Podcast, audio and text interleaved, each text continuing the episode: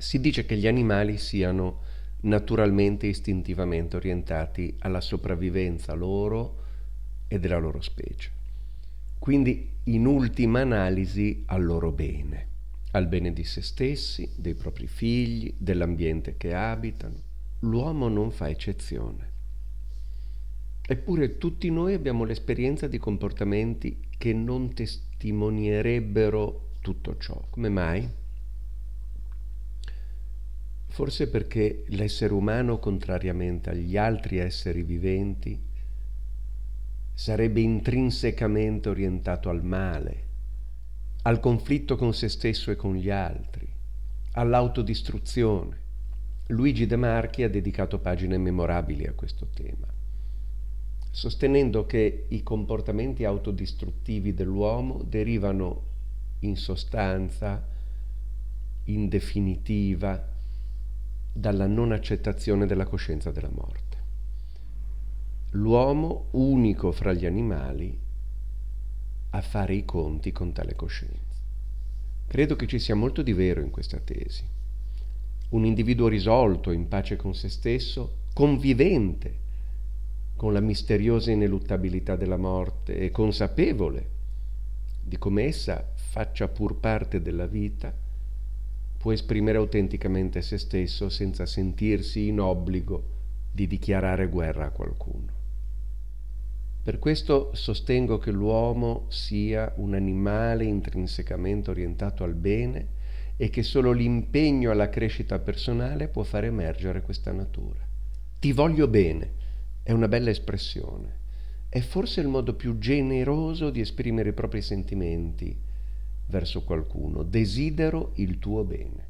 Si tratta in fondo del sentimento amoroso più benevolo, quello del genitore verso il figlio.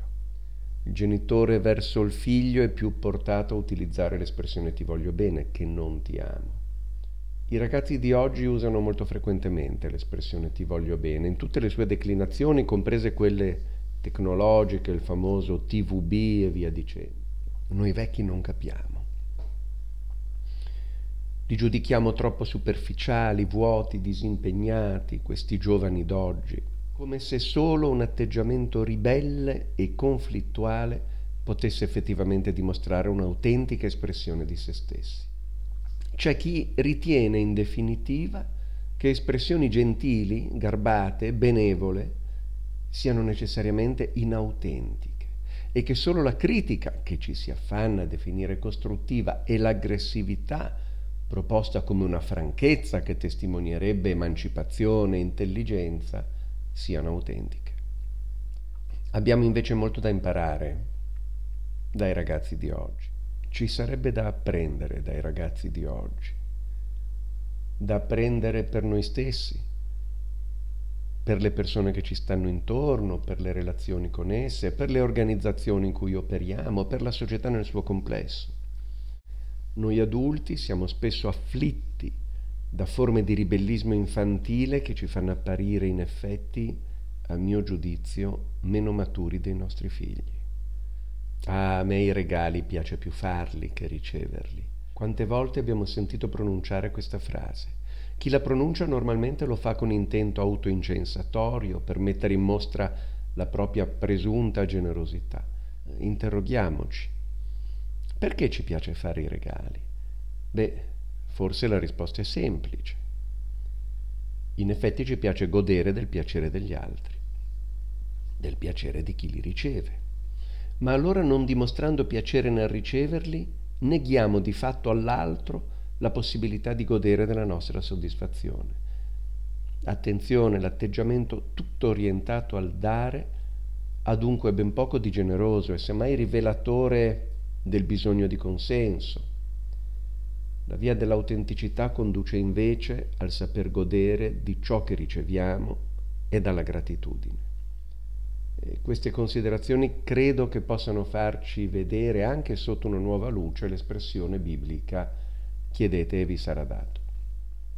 Nel coraggio di dichiarare i propri bisogni e nell'umiltà di saper chiedere risiedono gran parte delle energie necessarie per adottare quello spirito benevolo che può aiutarci a liberare la nostra autentica natura di animali buoni e quindi la nostra autentica essenza di individui. Ripensando a tutte le persone che col loro esempio, con i loro piccoli gesti, anche inconsapevolmente, hanno promosso la nostra crescita e formazione di individui, scopriamo a quante di queste persone non abbiamo mai regalato un grazie. Ciò potrebbe determinare in noi una qualche forma di rammarico o rimpianto. La buona notizia è che costoro non hanno mai pensato al nostro ringraziamento come qualcosa di dovuto, anzi, probabilmente ne sarebbero rimasti imbarazzati. Già perché un atteggiamento autenticamente volto alla promozione della crescita degli altri si esprime in una dimensione di assenza di bisogno di gratitudine. Da questo punto di vista, l'apparente ingratitudine di coloro che abbiamo aiutati a crescere rappresenta la normalità. Una parola di gratitudine sarebbe un immenso regalo, non dovutoci. La promozione della crescita del prossimo non può che essere altruistica. La gratitudine è dunque una strana merce. Pretenderla è ingeneroso. Regalarla è formativo. Due forme di allenamento alla piena espressione di sé. Liberarsi dal bisogno della gratitudine e al contempo saper essere grati. Ogni individuo può misurare quanti siano maggiori i doni ricevuti rispetto a quelli fatti. Dice benissimo Henry De Luca nella sua poesia Considero valore quando dice considero valore il provare gratitudine senza ricordare di che.